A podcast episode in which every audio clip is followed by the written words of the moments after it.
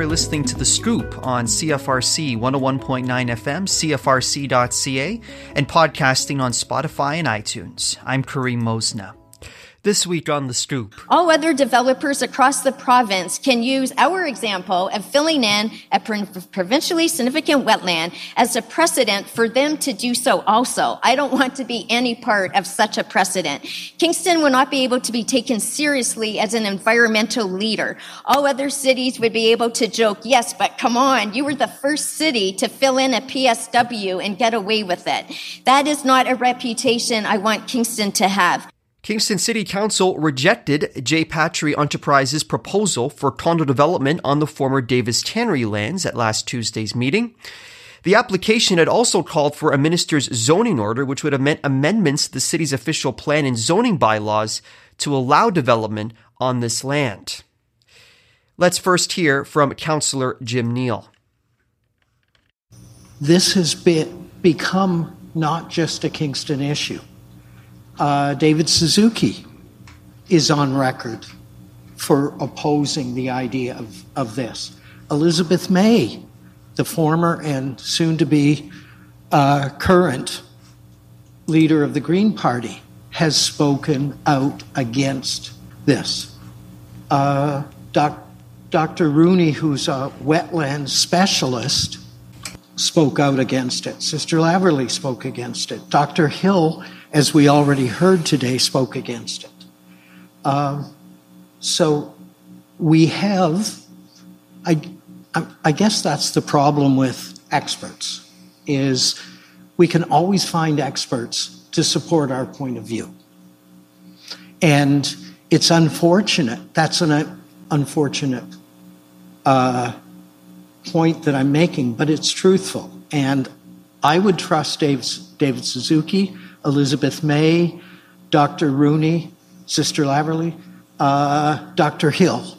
I would trust all of them before I trusted the statistics that are being, being brought to us by the proponent. Now let's hear from Councillor Lisa Osanic. We, Kingston, Ontario, Canada, we need every, every forest and every species that lives in a forest that we can to survive to fight climate change. My most disturbing point, um, like in this development application, is that is asking us to use a minister's zoning order to override the provincial policy statement. The PPS in section 2.1.3 prohibits the development and site alteration in significant wetlands in ecoregion 60, which is Kingston. Yet this application is actually filling in the significant wetland. The applicant's team says that the wetland is going to be cleaned up. It's just simply not true. What's actually really happening is that a bulldozer is going to be filling in the wetland with piles of dirt so that there's going to be ground stable enough to support phase four which is the high, like the fourth high rise and row of townhomes. There's not going to be any wetland left in phase four. MNR does not endorse this application because filling in a provincially significant wetland is precedent setting. All other developers across the province can use our example of filling in a provincially significant wetland as a precedent for them to do so also. I don't want to be any part of such a precedent.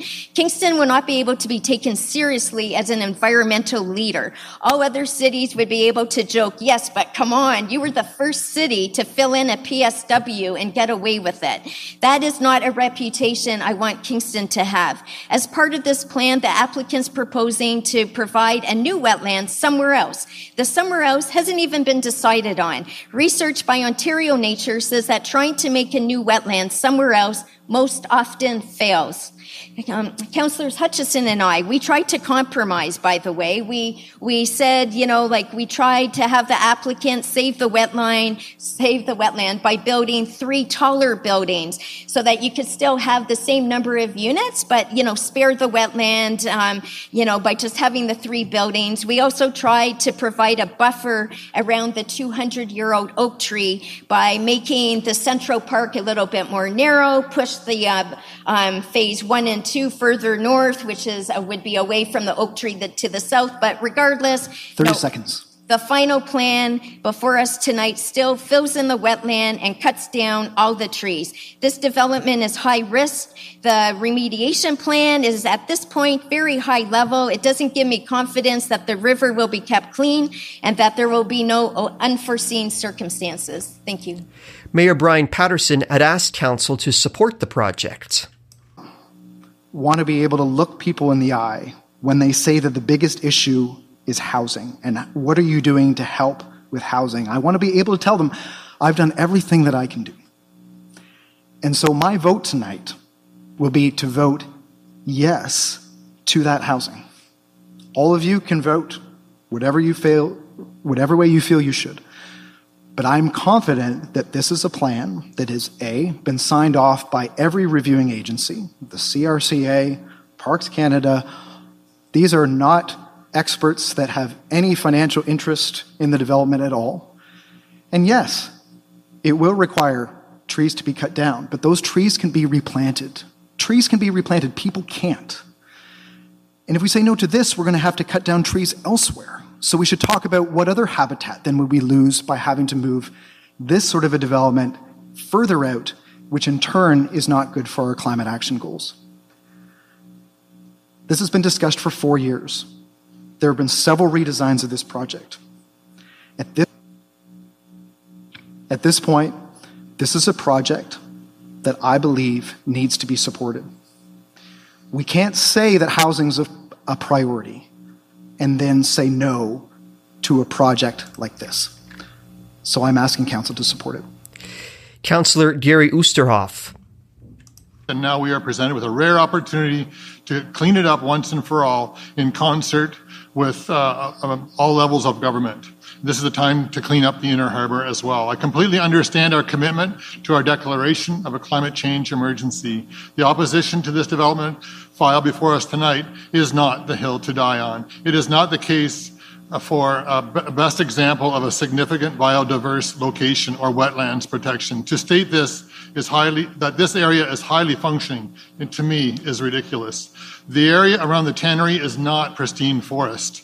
This area is scrubland and bush and ought to be considered so. It is important to separate forest from the trees. I have walked there and it's dangerous just to walk there. It's, it's simply not um, what we're calling it to be. If one thing, if one thinks this development should be stopped for reasons to save humanity, I absolutely share your end goals, but the time is now to do something about the past and heal the earth once and for all. The earth is crying out for help here. The abuse has been horrific. Here we have an opportunity to be part of, of a land and water cleanup that should make us proud. It is important to see or envision positive and realistic end results where both people and environment win. Saying no to this opportunity to clean up the past will mean another hundred years of desolate woodland and grotesque scars of the past.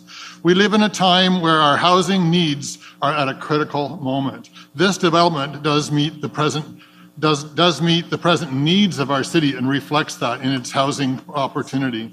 I have grown up in the outdoors. I too listen to trees. I listen to water and the wind, and I know what it, I feel inside when I'm outside. Birds have always been a powerful part of my life, and our relationship with um, uh, them and humans, it's a special and precise relationship. The area, this area of trees is not pristine forest. It is scorched earth. It is true that this great planet is unbelievably capable of healing itself, and miraculously, the wonder of a rebounding environment is significantly documented and recorded. The toxicity of this land baffles the mind is beyond natural remission. This staggering presence of thousands of pollutants renders this area uninhabitable and often even unsafe to walk. To be swayed by the narrative we have heard over the past months, as we have, is a failure to see reality. The land will not heal on its own. We owe it. We don't need another hydrological study. We absolutely do know how the water flows above and below the surface at this location. Every level of government is poised and positioned to contribute to the challenge to clean up the past at this location. We are preparing a way forward putting a reasonable and scientific and sustainable solution together. And we are considering saying no. Tens of millions of dollars are being allocated to this revitalization. We can use success stories like the Sudbury, Sudbury River and many others to see the powerful positive opportunity we have here tonight. In closing, I ask that we do consider a positive outcome here in improving this development. Future generations depend on it. Some audio from last Tuesday night's Kingston City Council meeting. City Council ultimately rejected Patry's proposal to uh, build condos on the former Davis Tannery lands. Now, president of J. Patry Enterprises, J. Patry said in a release, the decision is extremely disappointing, particularly where we are in a housing crisis, and had worked hard to cooperate with staff in the community. With council's rejection of staff's recommendation, we will have no choice but to appeal to the Ontario Land Tribunal. This decision of council will directly increase the cost of these residential units and has a direct impact on housing affordability in Kingston. The proposal included four buildings and 1,670 residential units. You're listening to The Scoop on CFRC 101.9 FM, CFRC.ca, and podcasting through Spotify and iTunes. I'm Karim Mosna. Plans for a farmer training program were officially unveiled on Friday. The Kingston Region Community Training Farm project is running on Collins Bay Institution lands. Nonprofit organization Loving Spoonful, in partnership with St. Lawrence College, are training participants to work on farms or to start their own farms. I spoke with food system manager with the Loving Spoonful, Ayla Fenton, to find out what participants will learn and the broader impact this training farm project will have on the community. So, just maybe just describe how Loving Spoonful is running this program. Sure. So, Loving Spoonful is the operating partner in this uh, in this project. So, we're the ones actually running the day-to-day operations of the farm and providing the training for the participants, uh, the on-farm training of the participants. Um, so, we have been responsible for like setting up the whole all of the infrastructure here, and uh, myself and my colleague Zoe are the ones that um, are here three days a week with our 30 participants and and actually doing all of the work to grow this and, and training people as we go. How does this fit into Loving Spoonful's broader mission? Yeah, so we our our mission is around building food sovereignty in Kingston. So what that means is uh, that we are looking to build a more resilient and sustainable and just food system. Um, so a big part of that is increasing the amount of food that's grown here locally in in and around Kingston. So we work a lot with local farmers uh, in the countryside around Kingston, and we know from them that the biggest barrier to expanding their operations and to expanding the amount of food that they grow is the lack of skilled labor. So this fits a fills a really important gap there in helping to train people um, to move on to working on those farms. Um, but it also fills a really important goal that we have, which is to actually increase the amount of food that's grown in the urban area. Um, all of the food that's produced here is being distributed through our local food access programs. So, you know, the, the, the other big part of Loving Spoonful's mission is to increase access, uh, dignified access to good food for anybody who needs it. Um, so, all of this food is distributed for free um, through our, our local food access programs.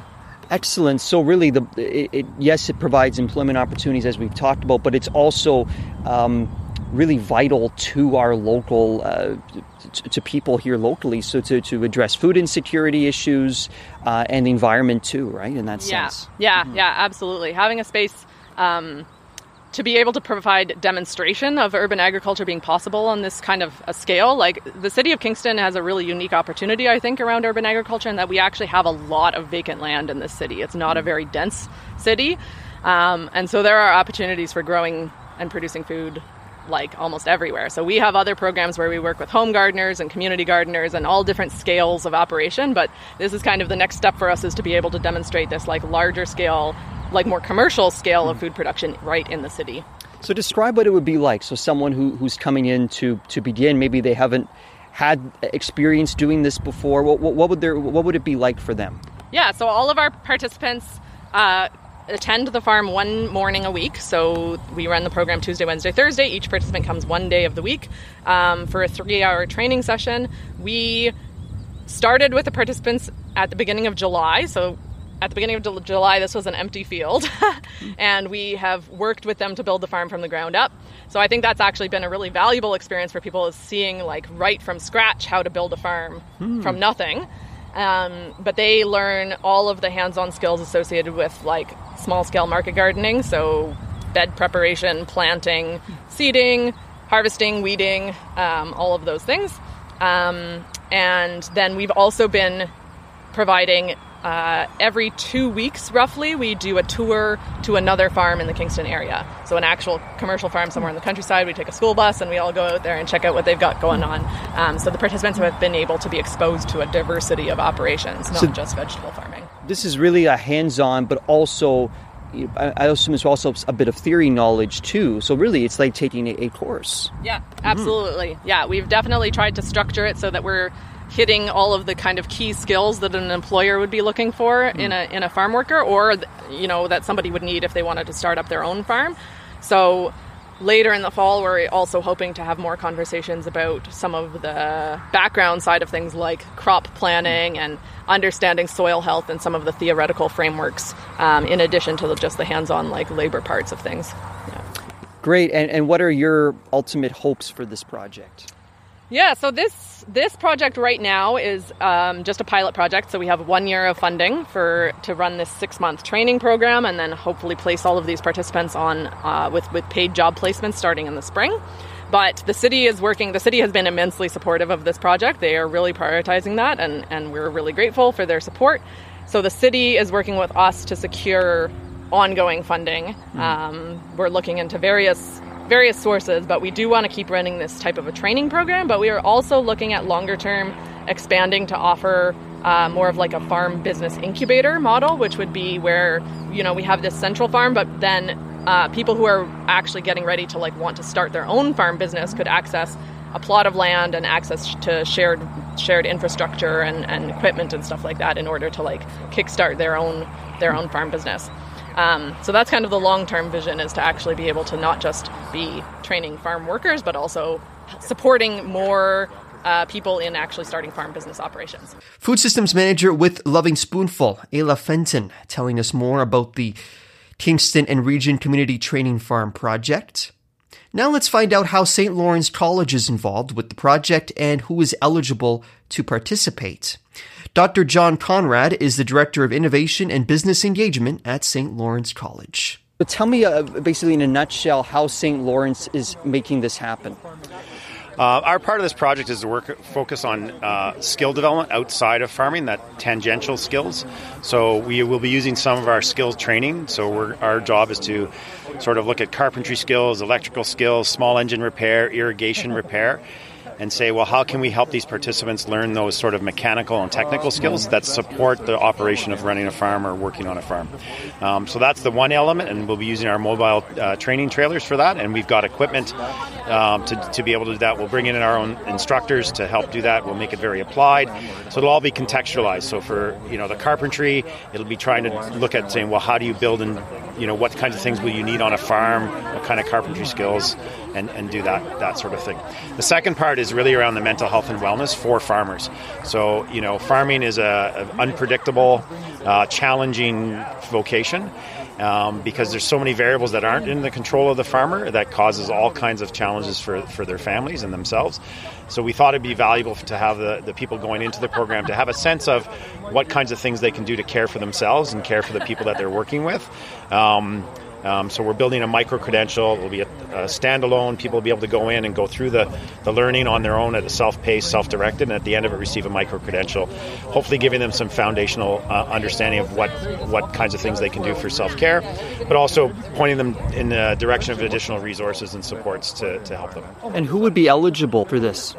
Um, so the, partic- the things that we're doing within this program are the same participants that are that are part of the larger program. So um, you know the ministry when we apply uh, sets out the conditions of, of, who's eligible. So Canadian citizens, uh, Ontario residents, uh, with a focus on looking at those uh, uh, individuals that have barriers to to employment. Um, so the projects that we're doing, the mental health and wellness, after the life of the project, it will be something that's available through the city. Um, um, and so there'll be other, you know, there is some legacy to these things beyond the life of this particular project on some of the materials and, and projects that we're creating. I mean, it sounds like it'll be beneficial to, uh, you know, to the broader community as well to have this garden here. Yeah, I, I, agree, and I, you know, I hope we're able to, to sort of continue conversations with Corrections Canada.